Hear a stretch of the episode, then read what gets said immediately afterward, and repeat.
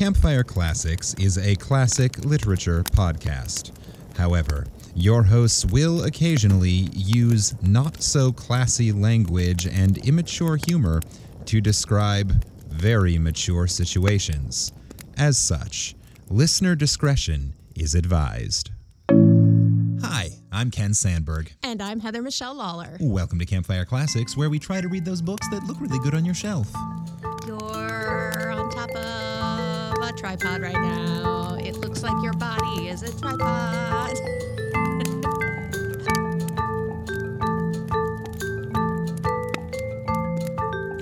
I just looked up and all I can see is your head and your shoulders, and then the rest, you're like on top of a tripod. Uh huh. I think that's going to go down as one of the weirder songs that you have ever sung in this opening. I, was just- prepared for a little rendition of like on top of old Smoky or something. On top Um, of my but- tripod, your head is sitting, and you are far away again. But that is okay, because you're doing a show, and you're on my tripod. okay, this show, this episode's off to a good start.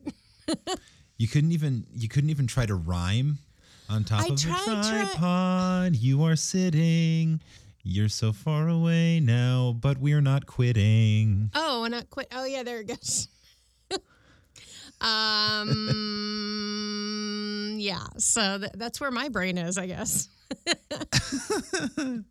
doing good, doing good. But yes, Ken so is, what's up, listeners? How Ken you is on my Um, tripod because he's back in West Virginia. country roads, take me home. Mm-hmm. Ooh, little, little uh, Lacroix action. Yeah, doing the uh, the black raspberry. Ooh, I have black cherry Waterloo brand. which is fun because neither of them are actually black. Both cans are purple. Yeah, both. Well, I guess because like both of those fruits are actually like reddish purple. They're not actually. Yeah, I don't think there's such a thing as a black raspberry. No, I called a call that a blackberry. blackberry. Yeah. yeah. Well, it's like It's blue like anytime raspberry. I see blue raspberry Yeah. fla- flavored anything, I'm like, no, it's not. You're a liar.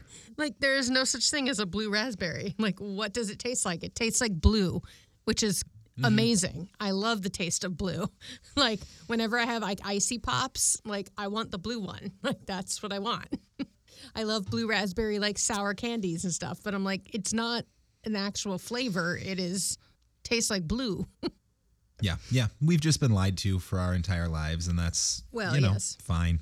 Oh, I heard a really, really crazy fun fact. Uh, I was driving to UPS to send Ken some clothes because our movers finally came, y'all.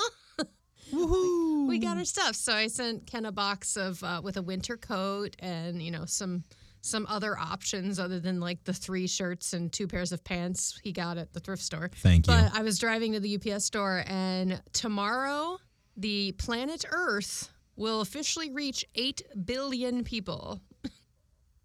or is it 800 billion? I don't remember. no, eight billion. Eight Okay. billion, not eight hundred billion. Yeah, that sounds scarier. But yes, so, and they were saying, I think it was 1974, there were 4 billion people. yeah. So, in just so eight years before I was born, there were 4 billion people. And now I'm just turned 40 and there are 8 billion people on the planet.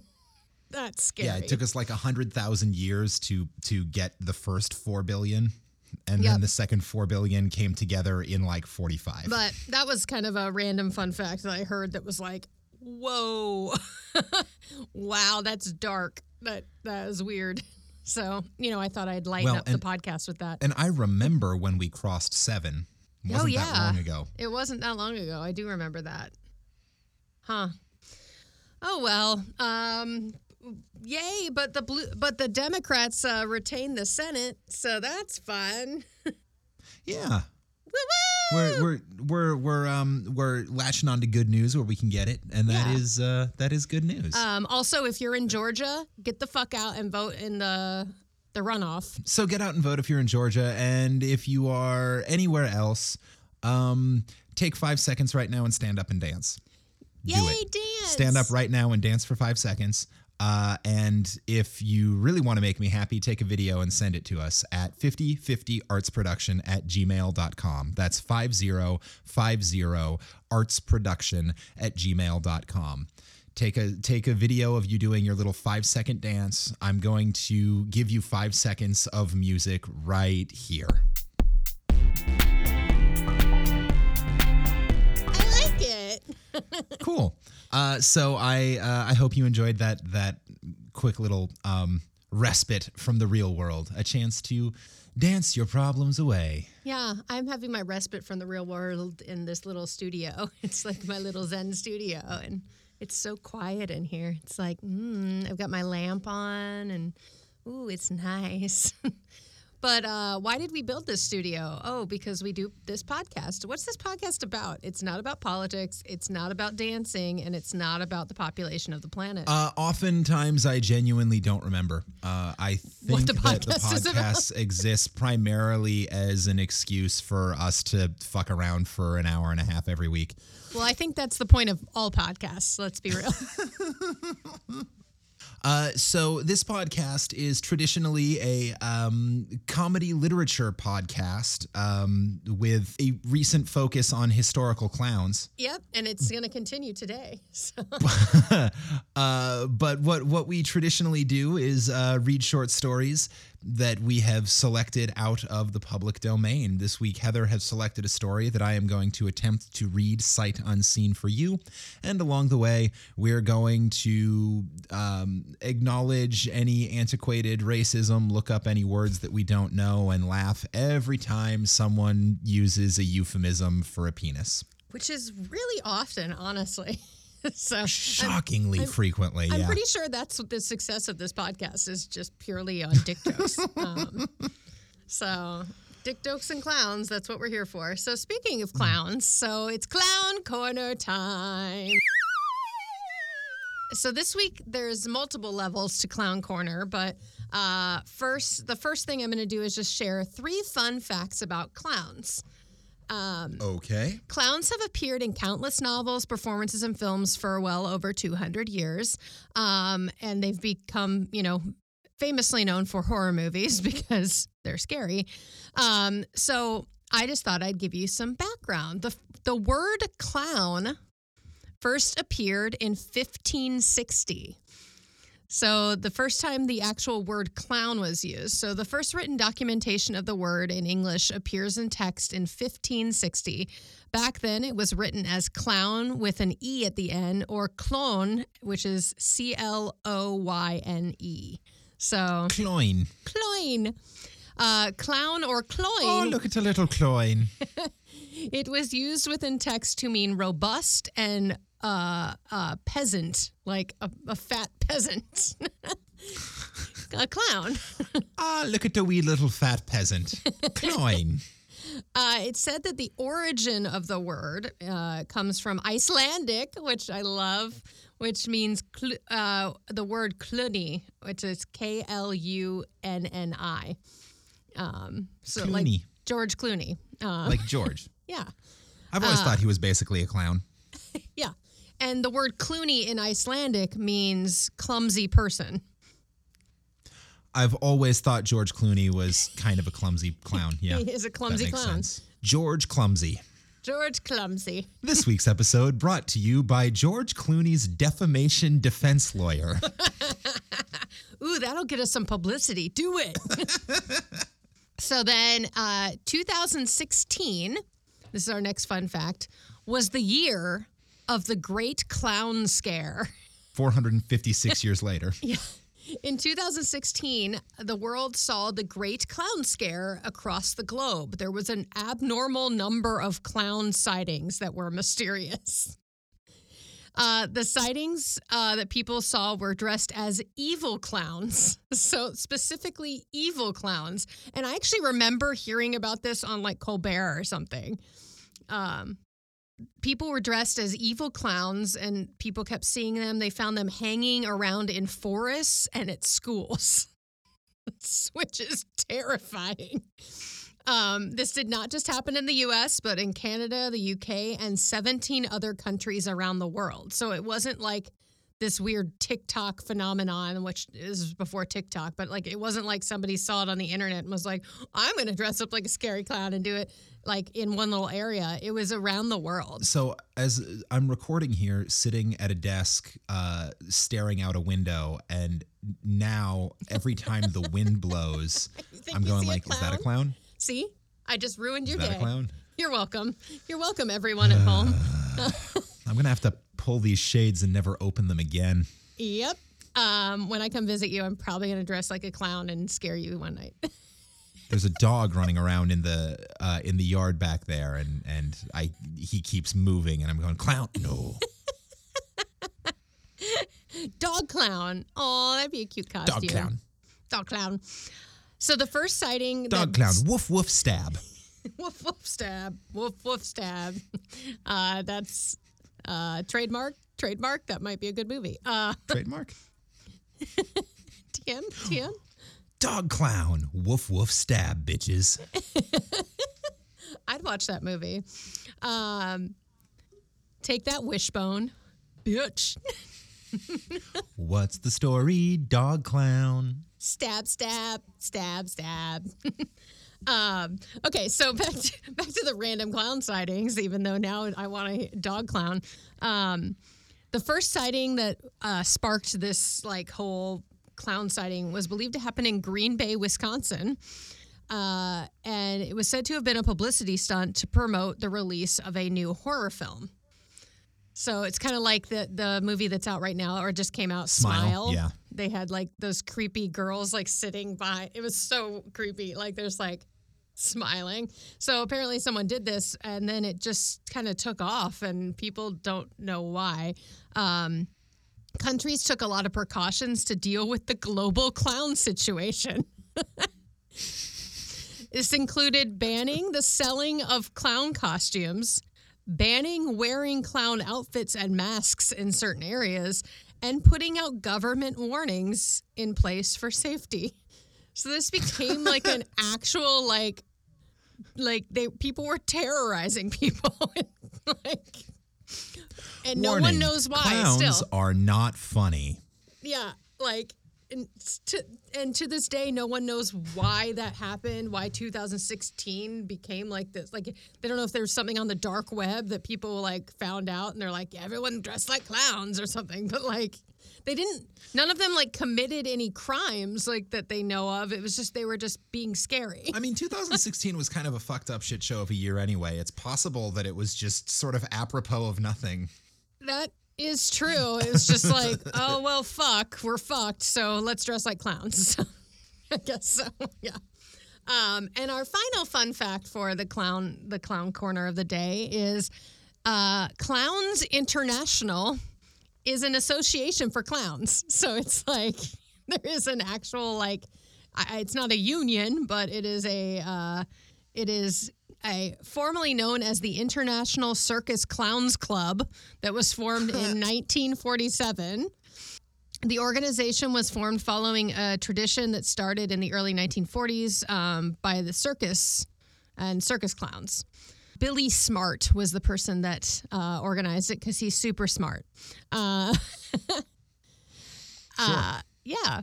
So I'm going to cover this person next time because I don't I didn't have time to do this, but uh the very first clown ever, like the first like clown in the traditional sense that we know it now with the white face.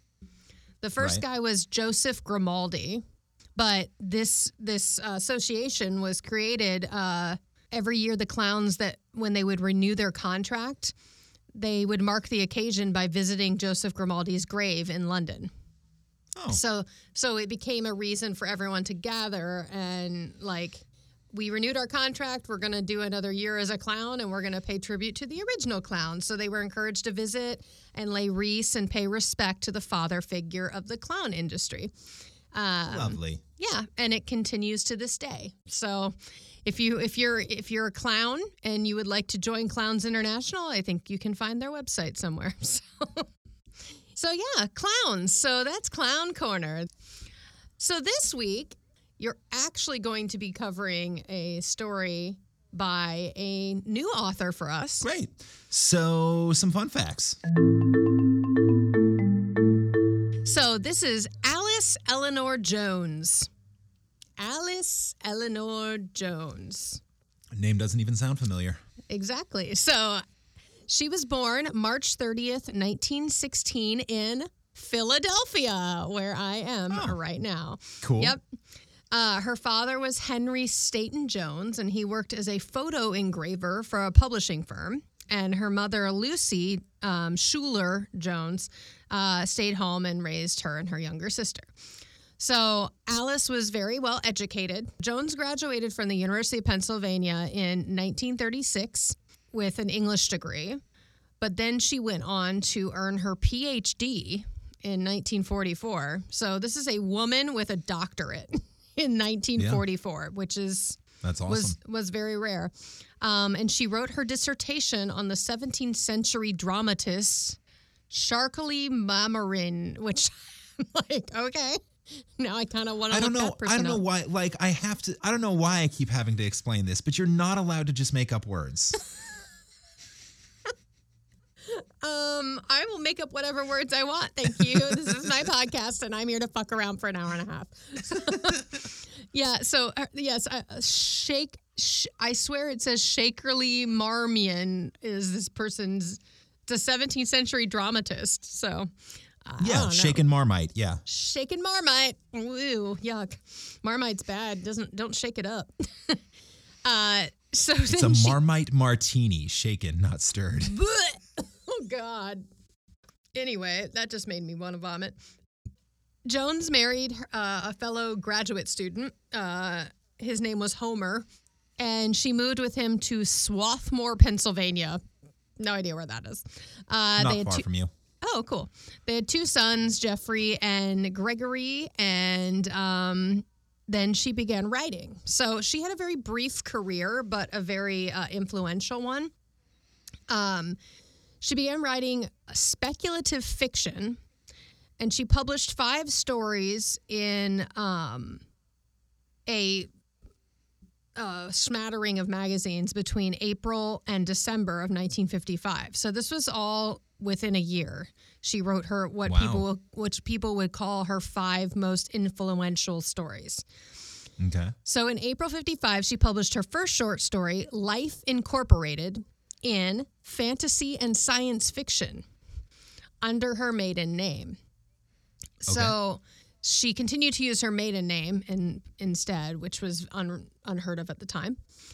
In June of the same year, Joan Jones published Created He Them, which is one I kind of want to have us read on here. So I don't want to go into too much detail because it sounds fascinating, but it's not the one you're reading this week. So Okay. It's basically a story that has been um, compared to or said to have inspired Margaret Atwood's The Handmaid's Tale. Oh. Yes. So it's right. uh, so it's called Created He Them. It's a short story. Um, and it takes place in a science fiction world uh, during World War III. So it's funny because what she did with the money from this story when it sold, because it did very well, but she got this, she got the check for this, and people say it's kind of ironic because it's about these, you know, submissive women and like b- women being tortured. And she she went out and she went on a shopping spree and bought a special. she said she said she brought herself an extra special dress, the sort that wives of professors normally only look at in shops. Great. So she got a fancy ass dress because she wrote a, a badass story. So good for Yeah. her. Um, Go out and, And treat yourself. When your art pays off, go out and treat yourself. yeah. But that's really all. I mean, it's hard to find information about her. She didn't have, I mean, she didn't have an ex, like long career. She continued to write, um, but she um, didn't write as much science fiction after that. She continued to write and was published in uh, magazines like Redbook, Ladies Home Journal, The Saturday Evening Post, American Girl, and 17 magazine. Um, she contributed both fiction and nonfiction well into the 60s. So, and then she passed away in 1981 and is buried in Bala Cynwyd, Pennsylvania. Bala Um, Cynwyd. Balakinwind. Oh, you know where that is. That's good. Yeah. also not far from you. Oh, good. Cool. All right. Well, I guess that so they're all really just in Pennsylvania. They're all just in Philadelphia. It's just, you know, Yeah. those are just like the suburbs of Philadelphia. But yeah, yeah, yeah. They're they're or or things that were completely separate towns once upon a time, but the city has grown and swallowed them. yes. Okay. Yeah. So the story you're going to be reading today, I could not find any uh, copyright because once again, it falls under one of those weird sci-fi stories that didn't do copyright, like Pulp Fiction Sure. stuff. And the title of the story you will be reading, "The Happy Clown," Great. um, and it was first published in If magazine, December 1955. So uh, let's start the fire and let's let's see what's up with this clown.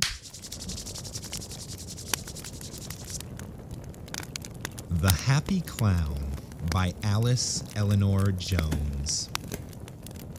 Stephen Russell was born a misfit, a nonconformist, and for the first five years of his life, he made himself and his parents extremely unhappy. Oh, well, that's what kids love to do. like, hi, thanks for making me. Now your life's going to suck. now you're not gonna sleep for the next four years. Well, that is true. it's from what I hear. The 21st century was perfect, and this inexplicable child did not like perfection. the first trouble arose over his food. His mother did not nurse him since the doctors had proved that baby lac and the soft rainbow colored plastic containers in which it was warmed and offered were both a vast improvement on nature. Oh, Stephen shit. drank.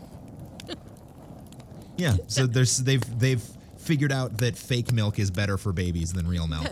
that, pe- like, pedia, what, or, or what's it fucking called? I mean, this is actually ba- baby lac is like, like, is is a, a play on an actual like formula name. Like, Well, I mean, baby lac it's lac as in lactose, so la- it's lactose. milk Yeah. for babies. Yeah. Um, but it's clearly just they've they've come up with a a really healthy formula. Sure, they have. Because this is science fiction. I'm sure it's going to work out really well. Stephen drank the baby lac, but though it was hard to credit in so young a child, sometimes his face wore an expression of pure distaste. a little later, he rejected the baby oatsies and fruitsies and meatsies, and his large, half focused eyes wept at the jolly pictures on the jarsies. Um, why does everything sound like it's a mom talking to her baby? And like, it's like, want baby oatsies? You want your baby Jarsies? Yes. Because that's what it is. He rejected the baby oatsies and fruitsies You and meatsies. You don't want no and his large half-focused eyes wept at the jolly pictures on the jarsies. This is like how I talk to Lina, just so you know. he disliked his plastic dish, made like a curled-up jolly kitten, and his spoon with the happy clown's head on the handle. He turned his face away determinedly and began to pine, reducing his mother to tears and his father to frightened anger. The doctor said cheerily, Oh, there's nothing the matter with him. He'll eat when he gets hungry enough. And Stephen did, to a degree, but not as if he enjoyed it. One day, when he was nearly a year old, his mother carried his kitty corner with the dancing dogsies on the pad into her bedroom, put him in it, and began to take things out of the bottom bureau drawer. They were old things, and Harriet Russell was ashamed of them. She had said more than once to her husband Richard, only half joking, I couldn't give them away, and I'd be ashamed for anybody to see them in our trash. Oh, she's a delight.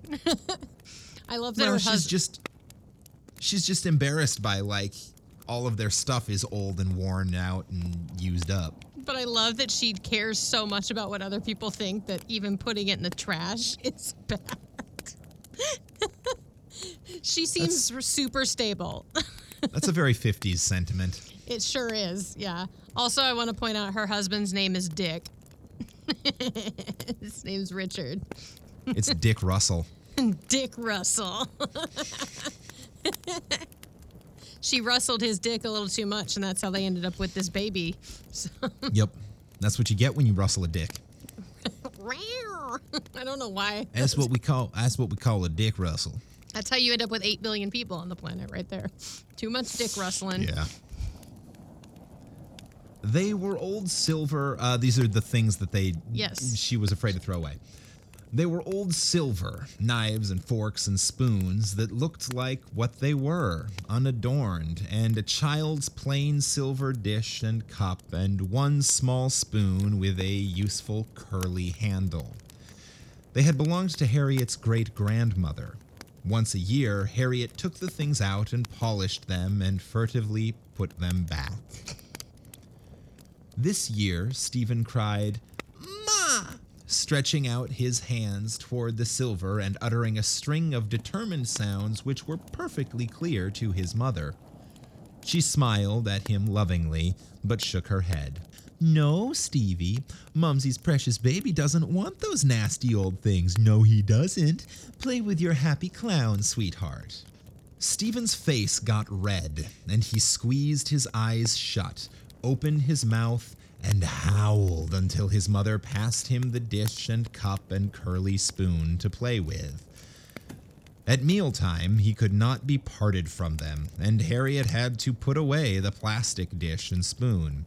Thereafter, for the sake of the container, he tolerated the thing contained, and thrived and grew fat. Fat baby. We like a fat baby. It's a fat baby. You like the more rolls, the better. Yeah.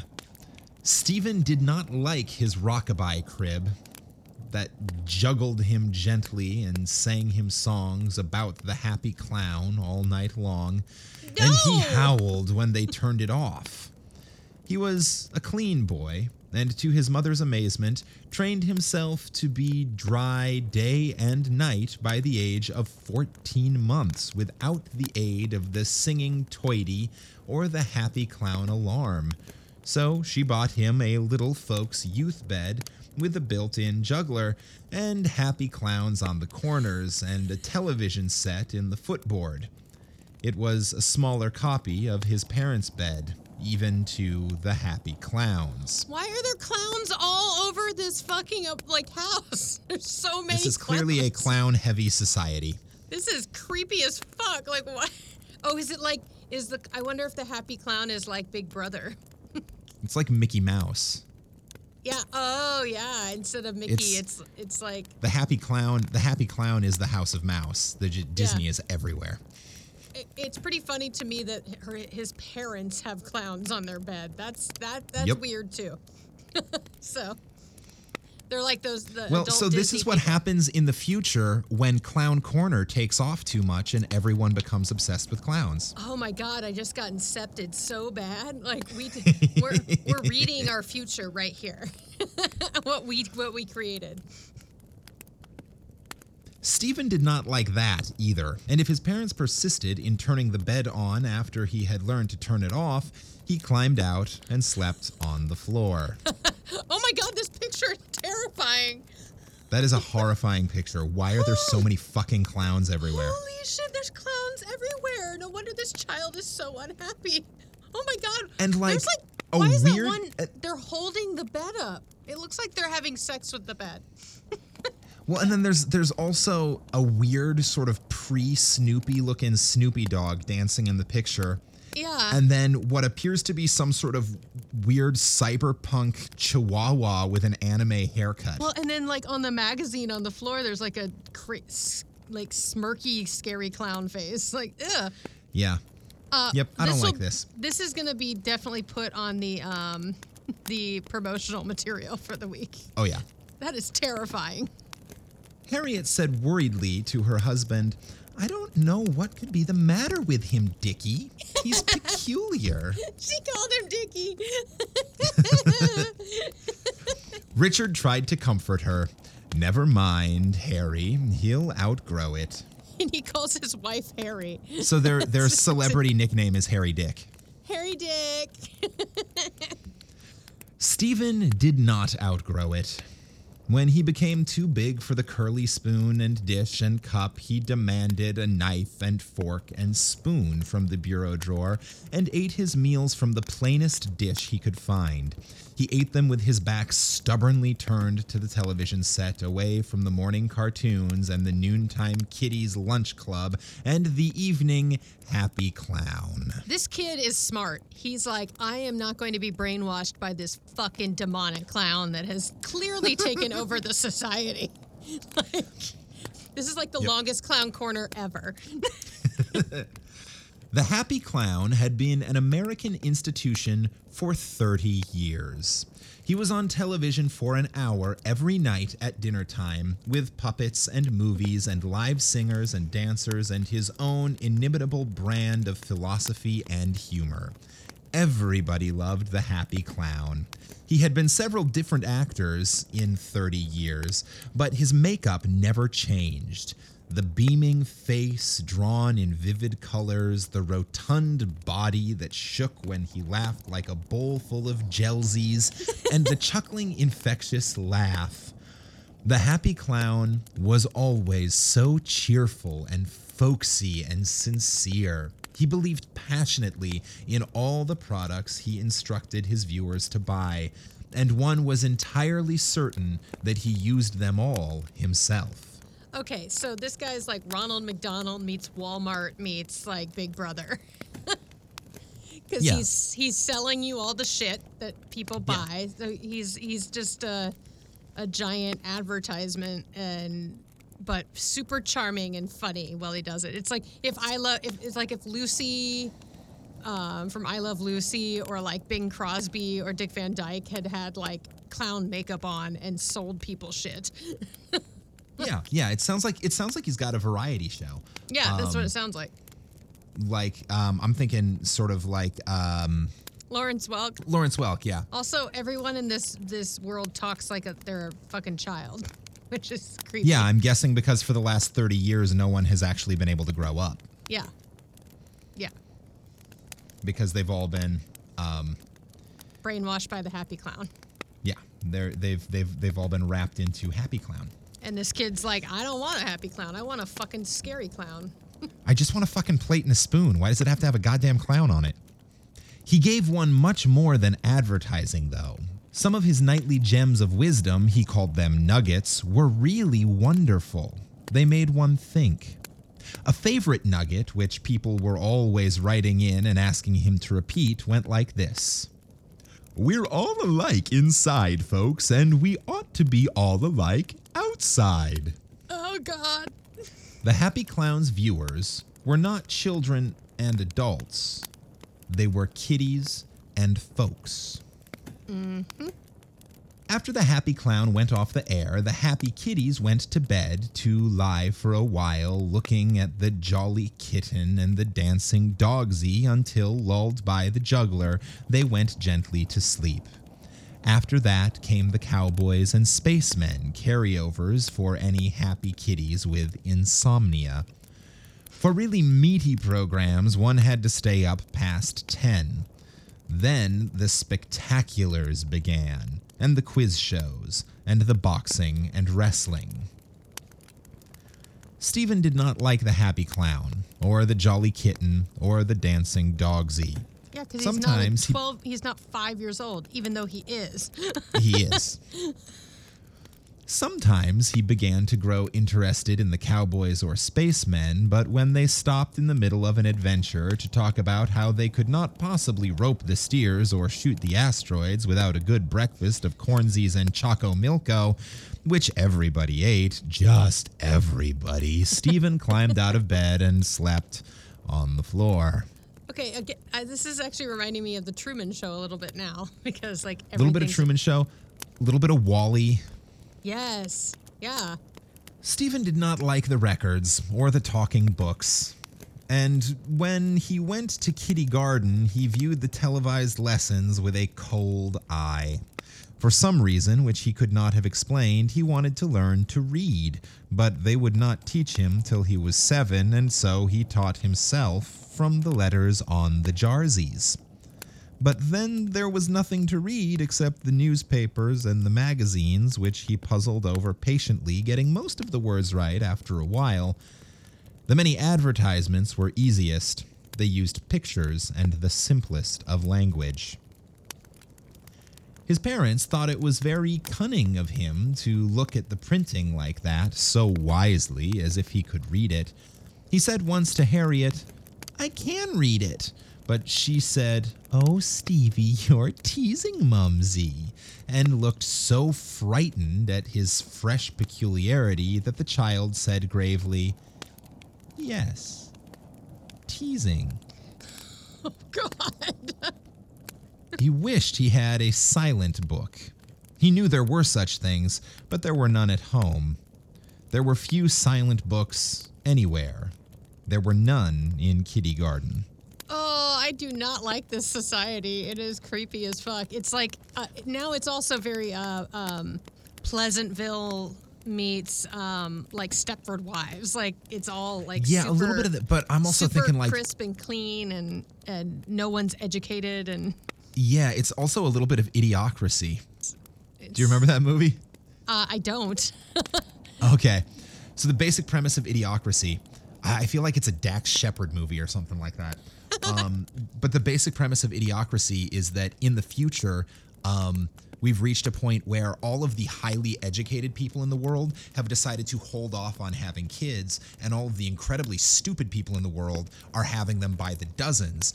And so, a little ways down the road, all that are left are really stupid people and Dax Wow. Shepard, who is a guy, I think it's him, whoever the main character is. Um, basically, he he accidentally gets like frozen in in like a cryogenic stasis chamber or something. Okay. And he he unfreezes in the future where everyone is incredibly dim-witted. And when he unfreezes, he is the smartest person in the world. So idiocracy, yes. Yeah, and I'm an idiot. It is not Dax Shepard. It's Luke Wilson. oh, okay. like Owen Wilson's Yeah, brother, Luke Wilson. yeah, like from Yeah. like the other Wilson that was in uh, um, Legally Blonde. Yeah, Yeah. yeah, and they're both in Royal Tenenbaums, I believe. Yes. Yeah. Okay. I'm gonna check that out. Weirdly, not playing brothers. Well, that's Um, hilarious. Yeah, yeah, yeah. It's like it's. I say it's a really good movie. That's not true. Um, it's uh, an interesting movie. Interesting concept. yeah. I mean. Um. But yeah, this. It's it was uh, it was directed by Mike Judge. Um, Dax Shepard is in it. Oh, okay. So he was. He is somewhere near the movie. Yes. Yeah. Um, it's also got um, Maya Rudolph, Terry Crews. Oh my God. Okay. Um, yeah, so it's got kind of a kick-ass cast, actually.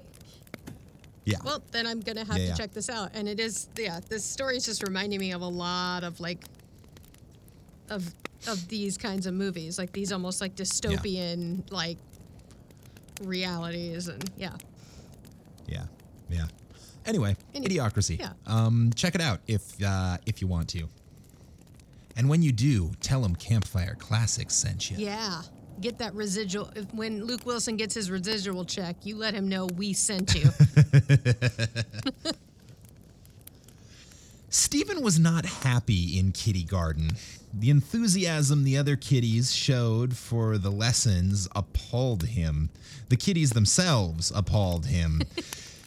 they joined so passionately in the group play, clutching each other with their hot, moist hands, panting and grinning into each other's faces. They were always clutching and panting and grinning in large, noisy groups with large community smiles. They confused him. He could not tell them apart. Stephen retired to the corner and turned his back, and when they clutched and panted and grinned at him, he hit them. okay. I don't condone the violence, but uh, yeah, these kids sound annoying as fuck. I, I, I'm currently relating a little too strongly with Stephen Russell. Is- The Kitty Garden Monitor had to report of him to his unhappy parents that he was uncooperative and antisocial. he would not merge with the group. He would not acquire the proper attitudes for successful community living. He would not adjust Don't conform, most shocking bitch. of Don't all, conform. when the lesson about the birdsies and the beesies was telecast, he not only refused to participate in the ensuing period of group experimentation, but lost color and disgraced himself by being sick in his corner. It was a painful interview. Wait, what? Um, apparently, they got to talk about the birds and the bees and then had a child orgy. Ew! Yeah, I was about to say, what the fuck just happened? That's what that sounded like to me. I don't like that at all. No, that's really not cool. Yeah, that's. Uh, uh, no. No, no, no. Good job being sick, Steven. yeah, um, good job saying nope, not into that. At the end of it, the monitor recommended the clinic. Richard appreciated her delicacy. The clinic would be less expensive than private psychiatry, and after all, the manager of a supermarket was no millionaire. Oh, Harriet said to Richard when they were done, Dickie, he isn't outgrowing it. He's getting worse. What are we going to do? It was a special tragedy since Harriet was unable to have any more kitties, and if this one turned out wrong, Richard said firmly, We'll take him to the clinic. They'll know what to do. Oh no, I'm getting some like Return to Oz vibes. This is not good. Don't take the child to the shock therapy clinic. Oh man. So I figured it out. This episode is just going to be the episode where we name drop every movie that we can think of. Well, it's interesting because it's it, it's reminding me of so many things. Like, the first thing they did to Stephen was to talk to him. The psychiatrist made him lie down on a foam rubber couch, Kitty's model, with the happy clown motif on the slipcover, and said with a beaming face, Now, Stevie, what seems to be the trouble? oh my god, punch this person in the face. Punch them. Punch them. The boy turned his head away from the psychiatrist's shining teeth and said, My name's not Stevie, it's Stephen. he was a thin little boy, rather undersized. The baby fat had melted away fast when he began to be exposed to Kitty Garden. He had dark hair and big eyes and an uncommonly precise way of speaking for a child of five. The psychiatrist said, Oh, but we're going to be friends, Stevie, and friends always use nicknames, don't they? My name is William, but everybody calls me Willie. You can call me Uncle Willie. Why? The boy said politely, I'd rather not, please. Yeah, I don't want to call anyone Uncle Willie or Daddy Dickie or any of this shit. Yeah, these are unfortunate names for all of the adult men. yeah, I'm not into it. I'm like, well, but we did just experience a kitty garden orgy, I think. So uh, there's Yeah. something wackadoodle going on in this world. I love that they won't teach the kids how to read until they're seven, but they're going to let them have a uh, birds and the bees experiment uh, at five. Well, maybe maybe they're just trying to get them um, used to that sort of contact so that Dick and Willie can have their fun later. Oh no. Nah. The doctor was undismayed. I want to help you. You believe that, don't you, Stevie? The child said, Stephen, do I have to lie down? The doctor said agreeably, It's more usual to lie down, but you may sit up if you want to. Why don't you like Kitty Garden, Stephen? Hey, at least he, The boy at least he called him the right name. Yeah. The boy sat up and regarded him warily. The doctor had a kind face, a really kind face, in spite of all those shining teeth. And Stephen was only five years old after all, and there was nobody to talk to, and he was desperately unhappy. Perhaps. He said, You'll tell them. Oh. The doctor shook his head. Nothing goes farther than this room, Stevie. Stephen. the child leaned forward, pressing his knees together, hugging himself with his arms, bowing his head. His position was almost fetal. He said, I'm never by myself. They never let me be by myself. The psychiatrist said reasonably, But nobody can live by himself, Stevie. He had apparently forgotten Stephen, and the boy did not correct him again. You have to learn to live with other people, to work and play with them, to know them, and the only way you can learn is by being with them. When you can't be with them personally, there's always television. That's how you learn, Stevie. You can't be by yourself. Oh. So creepy. The boy looked up at him and said starkly, Never? The gleaming teeth showed. But why should you want to? Stephen said, I don't know. The doctor said slowly and with emphasis, Stevie, long before you were born, the world was a very bad place. There were wars all the time. Do you know why? The boy shook his head. It was because people were different from each other and didn't understand each other and didn't know each other. They had to learn how to be alike and understand and know so that they would be able to live together. They learned in many ways, Stevie. One way was by visiting each other. You've heard about the visitors who come from, Stevie said. You mean the happy tours? Oh God, this is terrifying. Yes. when you're 12 years old, you can go on a happy tour. Won't that be fun? Wait, is this a fucking Mormons? What's going on? It's, I just, it's like huh? go on your mission.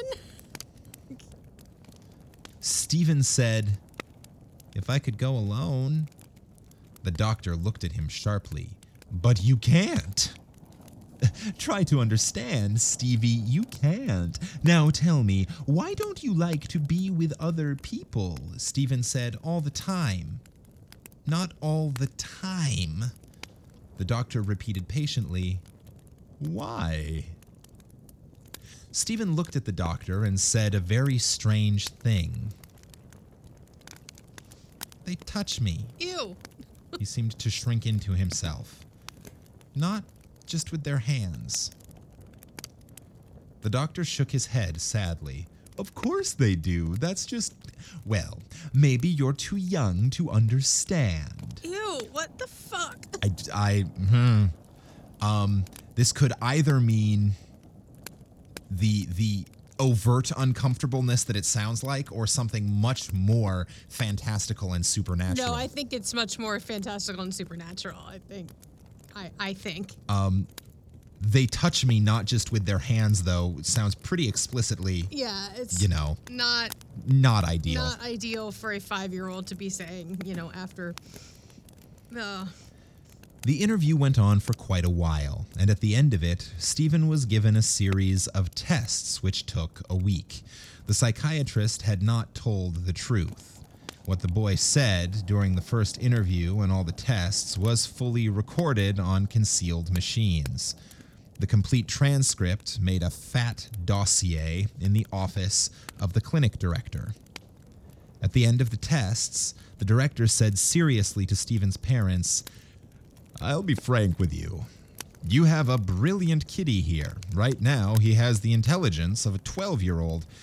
But brilliance has to be channeled in the right direction. Just now, well, frankly, it's channeled in the wrong direction. We'll give it a year or so, and then if things don't clear up, I'm afraid we'll have to correct him. oh God. Richard said through dry lips, You mean a stainer? The director nodded. The only thing. What? Harriet shuddered and began to cry. But there's never been anything like that in our family. The disgrace. Oh, Dickie, it would kill me. The director said kindly, There's no disgrace, Mrs. Russell. Uh, that's a mistaken idea many people have. These things happen occasionally, nobody knows why, and there's absolutely no disgrace in a stainer. Nothing is altered but the personality, and afterward you have a happy, normal kitty who hardly remembers that anything was ever wrong with him. And naturally, nobody ever mentions it, but there's no hurry. In the case of a kitty, we can wait a while. Uh, Bring Stevie in once a week. We'll try therapy first. I feel like they're gonna lobotomize this child, or like, this uh, i mean what it's sounding like to me is some of the um some of the ideology floating around homosexuality Oh, right yeah. around the time this story would have been written no, absolutely. It's like we're going to give him conversion therapy, or, I mean, Yep. because they said we're gonna try therapy first. So here we go. yep Um, and then if that doesn't work, then we're gonna fucking like brain like put something in his brain that makes him forget who he is. Ugh. yeah well and mom's response of oh oh uh oh the shame we've never had one in Yeah. the family before Yeah. yeah Oh man. Whew. Being, as the director had said, a brilliant kitty, Stephen soon understood much of what was kept from him. It did not take him long to learn what was making his dadsy look stern and white and what was making his mumsy cry. He loved his parents and did not want them to be unhappy, and he certainly did not want to have his head cut open, and so he began to act. Even at five, Stephen discovered in himself a fine talent for acting. He began to conform, to adjust, to merge. He became social and cooperative and acquired the proper attitudes for successful community living. He gave up the old silver voluntarily. He accepted the youth bed. He looked at the happy clown, and he did much better in kitty garden. He even joined in the group experimentation and was not sick anymore, though he could not keep himself from losing color. What the fuck? They were pleased with him at the clinic, and after a few months discharged him.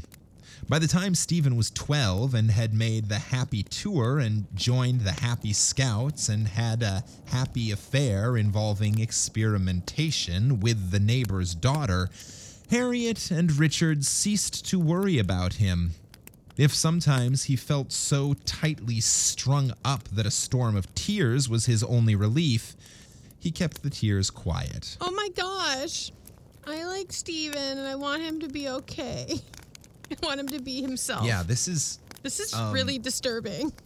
this is getting more and more unsettling and and more and more explicitly exactly as terrible as I thought it was.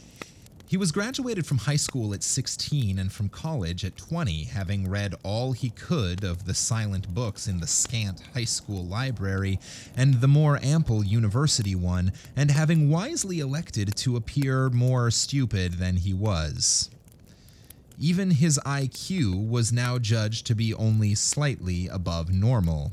He left college with honors, popularity, and a reputation as an actor. Oh no, not an actor. He took the lead in He took the lead in all the dramatic club plays, having particular success in the reproduction of a Happy Clown program.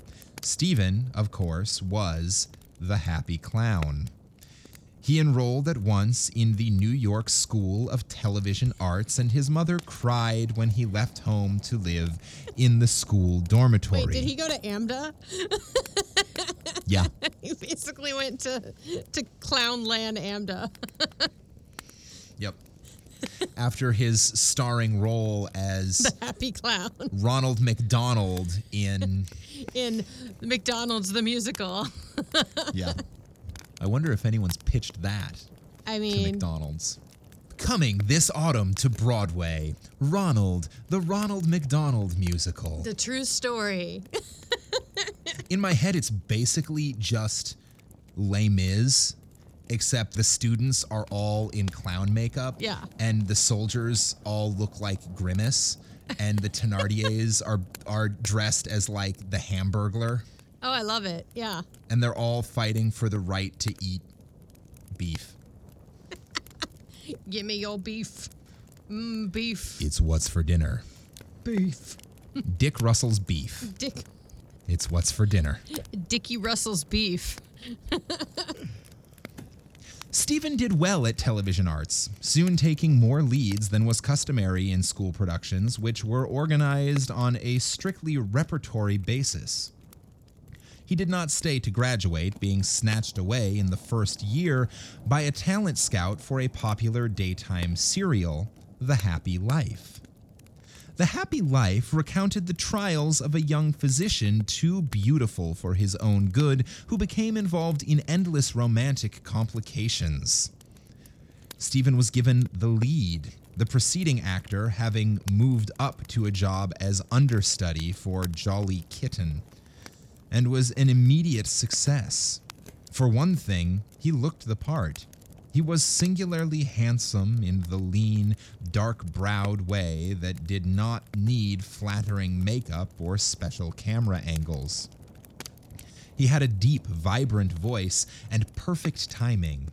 He could say, Darling, this is tearing me to pieces, with precisely the right intonation, and let tears come into his magnificent eyes and make his jaw muscles jump appealingly, and hold the pose easily for the five minutes between the 10 minute pitch for Marquis cigarettes, which constituted one episode of The Happy Life.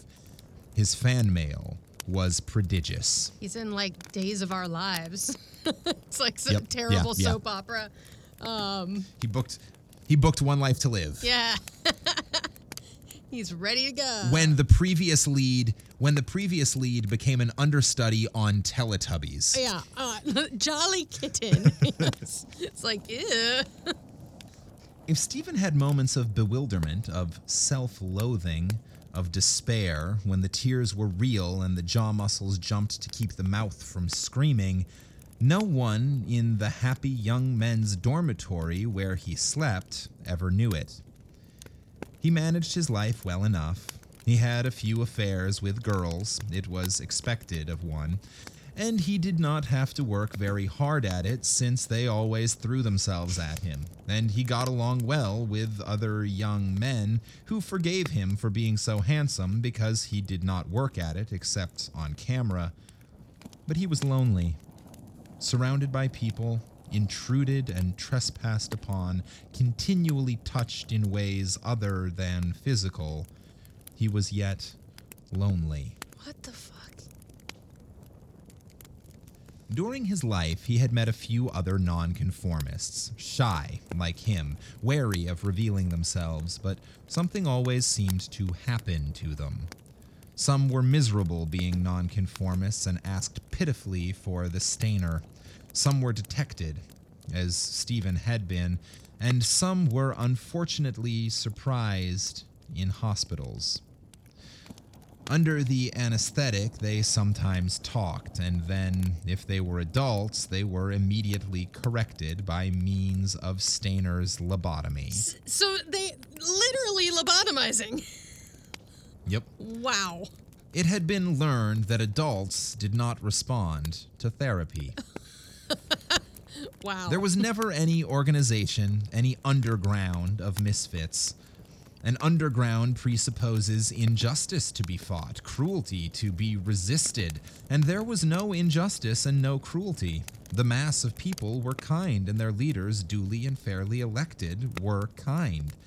They all sincerely believed in the gospel of efficiency and conformity and kindness. It had made the world a wonderful place to live in, full of wonderful things to make and buy and consume, all wonderfully advertised. And if one were a misfit and the doctors found it out and gave one a stainer, it was only to make one happy, so that one could appreciate what a wonderful world it was.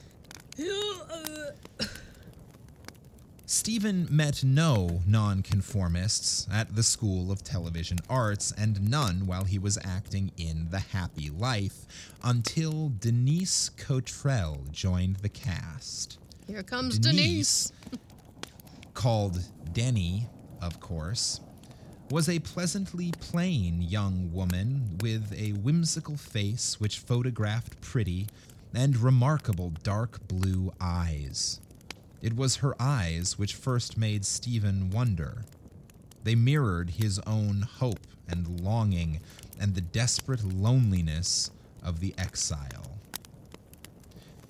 For two months, they were together as often as they could be, talked intellectual treason in public under cover of conventional faces, and talking intellectual treason in private with excitement and laughter and sometimes tears, falling in love. They planned, after much discussion, to be married and to bring up a dozen clever rebel children.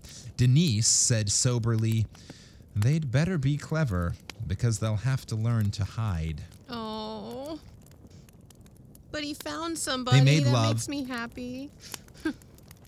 Yeah, I'm guessing This there's enough go- of this story left that that's Oh, not going to turn no, out well. No, it's not going to turn out well, but at least he's happy right now. like Yeah. for a brief moment. They made love in Denise's apartment when her roommate Pauline, Polly, was out, as awkwardly as if there had never been any group experimentation or happy affairs. Denise said wonderingly, When you really love someone, it's all new. Isn't that strange? And Stephen said, kissing her, No, not strange at all.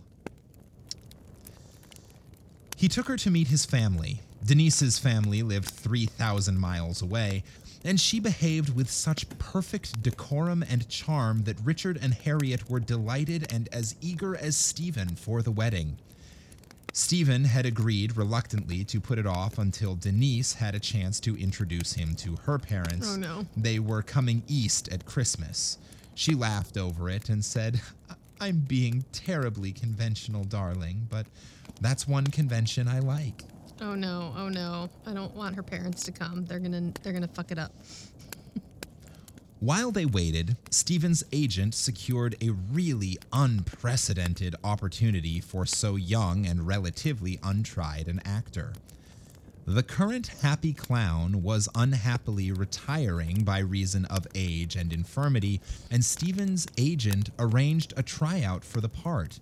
He said, Give it all you got, kid. It's the chance of the century.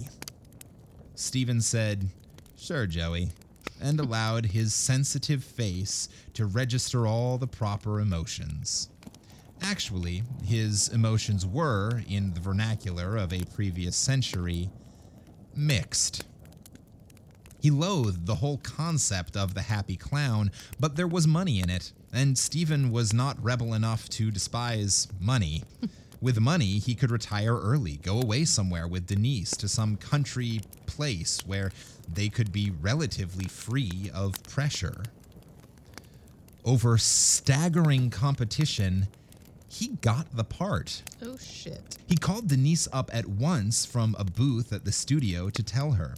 Polly answered the phone, looking pale and frightened over the viewer, and said rapidly, Oh, Stevie, I've been trying to get you for an hour. Denny's sick. They took her to the hospital. No.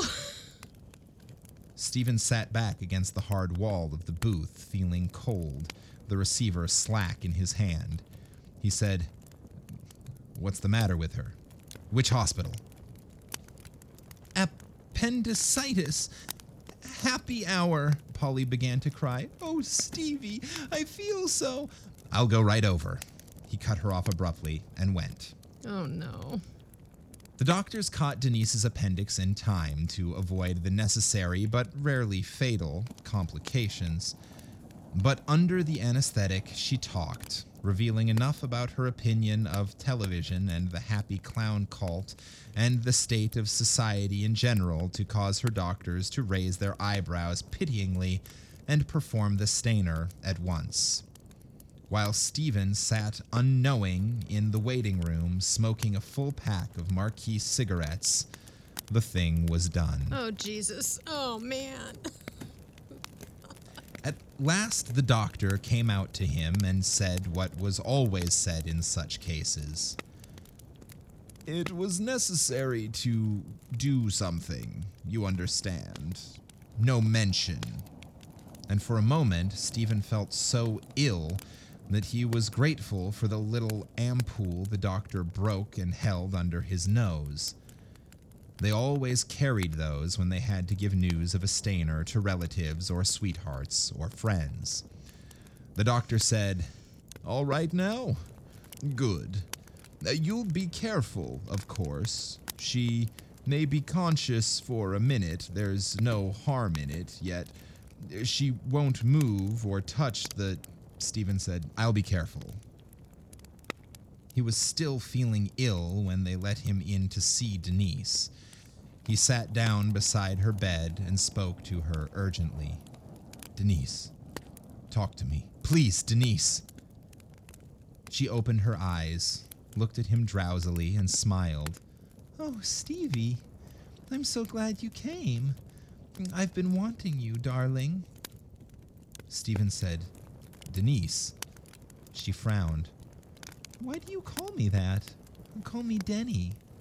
Did you get the part, darling? He drew back a little.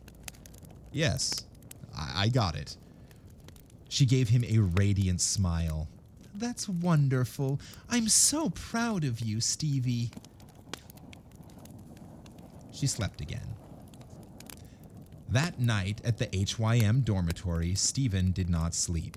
He lay quiet, tense, hoping for the relief of tears, but it did not come. Oh my god, this is so fucking fucked up. Yeah, this is um I did not know when I picked the story The Happy Clown from a sci fi magazine that it was gonna go dark. like, holy shit. well, I mean, sci-fi, you know, you know, good sci-fi tends to address um Oh, yeah. topical oh, abso- issues absolutely. But certainly in in the throes of I don't know exactly what year this came out, but I'm guessing we're in the throes of McCarthyism. oh, yeah, it's 1955. Um, it's yeah, yeah. the 50s. Uh, yeah. Um Oh my God! It's just well, and I will say that the this is the that was the first time a couple paragraphs ago that they referred to it as the Happy Clown Cult. That Yeah. was the first time cult came up because it feels like a cult. It's just like a fucking massive cult. Like it's yeah. a society it's wide a cult, that everyone is a part of. yeah. Or you are, yeah, it's, uh, uh, uh, yeah. This is so, like, like I'm, I, I, uh, uh, I, I'm just, I'm very invested in where this story is going, so I keep forgetting to be funny. That's that's all right. Sometimes we don't do the funny thing, and that's just fine. No, it's just a, it's a really good story. This is creepy as Yeah. fuck, man. Stephen went to see Denise every day, though after the first time she was not awake to know him. The doctors were keeping her under sedation until the head bandage could be removed. So far as Denise was to know, she had gone to the hospital simply for a rather protracted appendectomy. Looking at her, Stephen knew that he could never leave her. He had loved her completely. He would love her now with as much of himself as she would need or understand. For a while, he waited to be kindly questioned, to be thoroughly examined, to be tenderly given the shot in the arm, and to awake like her. But nobody came. Denise had apparently said nothing about him. Some censor or other, perhaps it was the censor of love, had kept her from even saying his name. For a while, Stephen considered confessing to somebody that he was a. what? An unacceptable member of society. Then they would make him like Denise. He shuddered. Did he really want to be like Denise? Some stubborn pride in him refused it. Hmm. When Denise left the hospital for the hotel where she would stay until the wedding, Stephen was more gentle with her than ever, kinder and more loving. He made her very happy. He made love to her again, and it was like loving a ghost.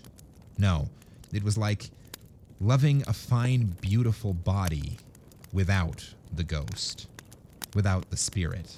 Hmm. He returned to the HYM to lie sleepless amid the breathing and mutterings of other young men, turning restlessly in his bed, feeling oppressed, tormented, strung on wires. He rehearsed feverishly for the part of the happy clown, and because he was a fine craftsman and a conscientious artist, he continued to give it all he had. Not 75%. because even though it is a part that he vehemently he disagrees vehemently with and disagrees disapproves with of. and hates, but he's given it all he has. The sponsors were pleased. A week before Christmas, the current happy clown retired and hobbled off to a nursing home. There was no fanfare. The public was not to realize that the happy clown was mortal, and Stephen took over with no visible change.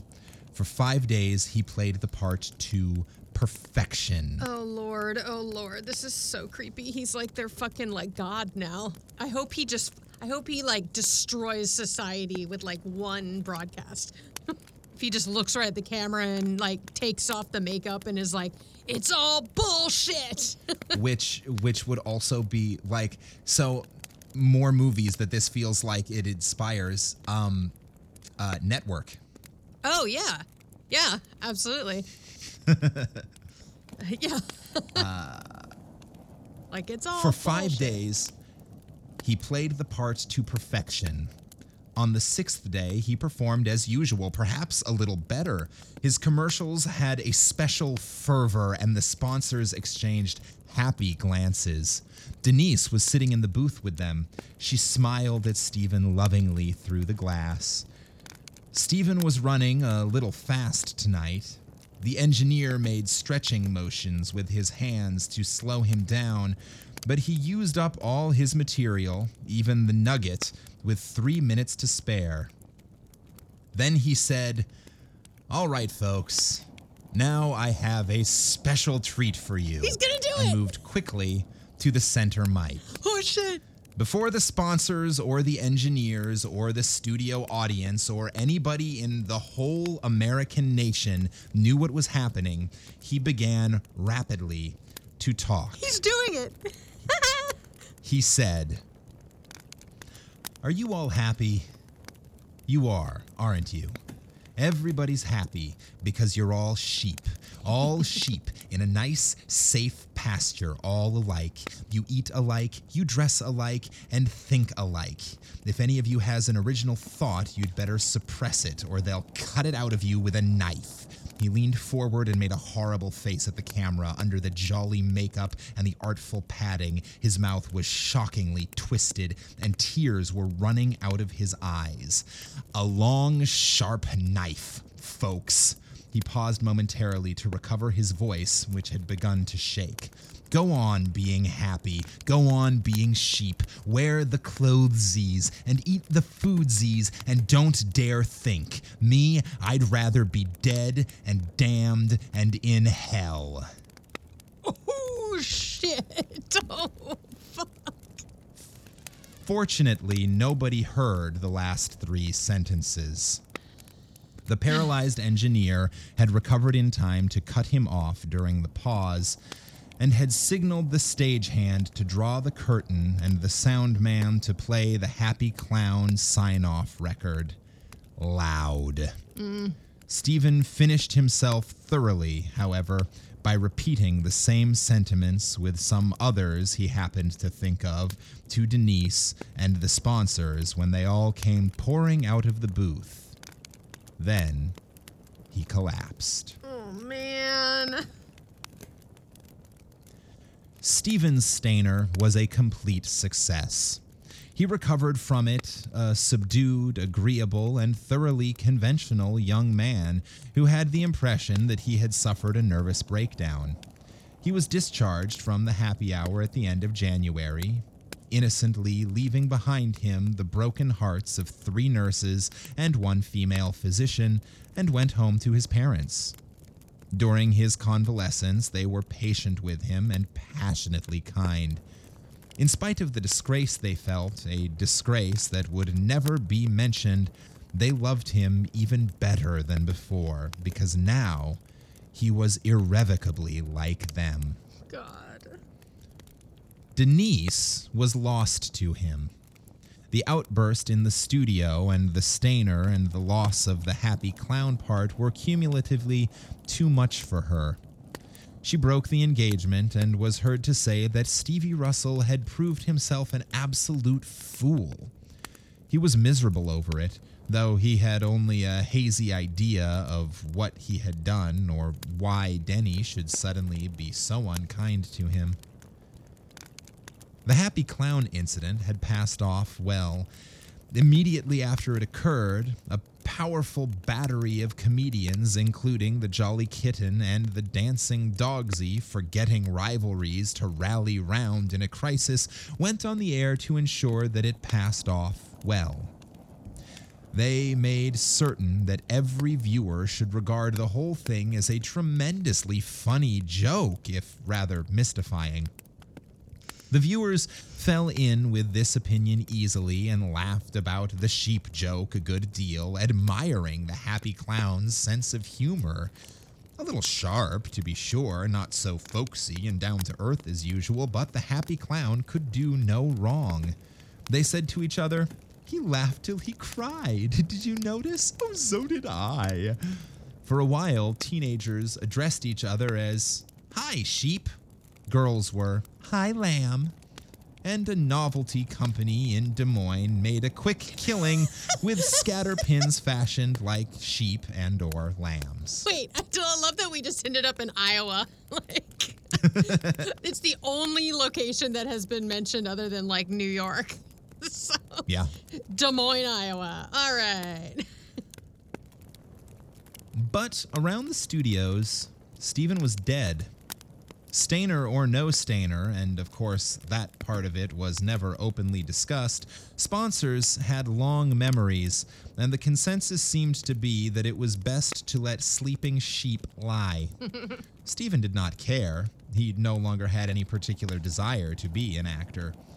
Stephen went to work in his father's supermarket and was happy among the shelves of Oatsies and Cornsies and Gelsies. He got over Denise after a while and met a girl named Frances, Franny, whom he loved and whom loved him.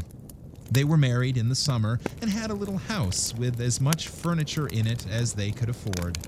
The first thing they bought was a television set. After all, as Stevie said, he would not want to miss the happy clown.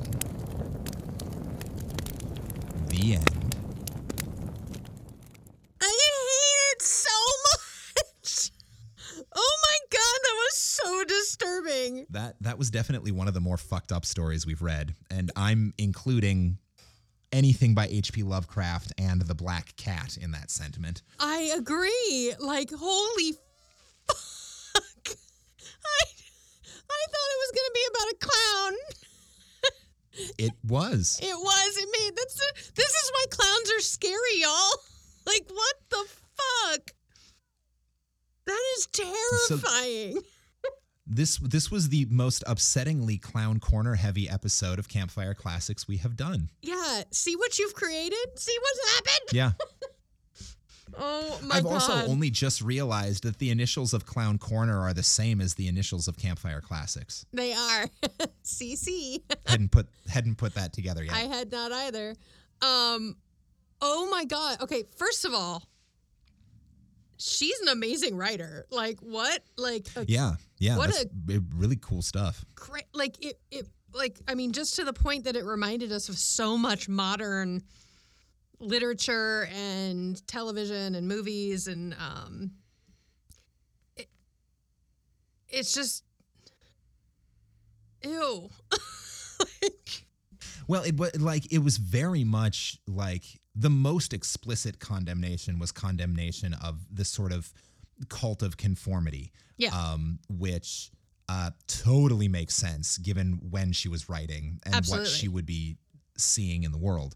Um, Well, that's why it gave me Stepford Wives and like that that kind of feel because that's that was the fifties when that Yeah. s- story came out, and it's very much like everyone's smiling and everyone's like in a great like you know everyone's just happy and it's everything's good. It's oh, it's just so yucky. no, but like I'm just this story is so I, I feel like it was very influential on people, like Yeah. like on writers. I, I mean, and if if it wasn't directly influential it's like it, i wouldn't be surprised to learn that a lot of these things that we've been referencing the the writers have no idea about this story. It's just that she was like she was on the cutting edge of what the genre does. Yeah, and so whether whether directly or indirectly whether intentionally or unintentionally um stories that followed her in the genre are going to be snagging ideas that she used yeah, back in 1955. yeah. Wow.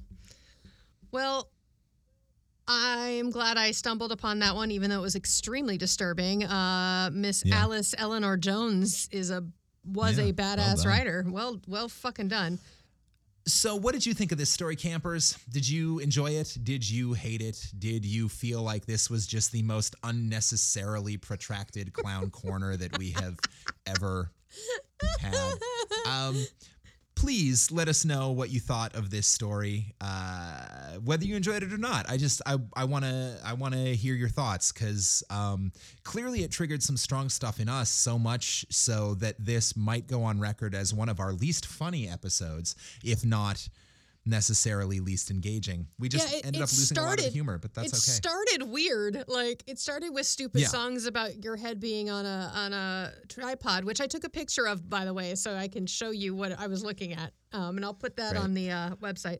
Um, but like, it's um, ugh. please do message us on social media. Look Yes. for Campfire Classics uh, podcast on any of the social media or shoot us an email at 5050artsproduction at gmail.com. Let us know what you thought of this story about this episode. Please include that little five second video of you dancing to the music. I hope that you really did that.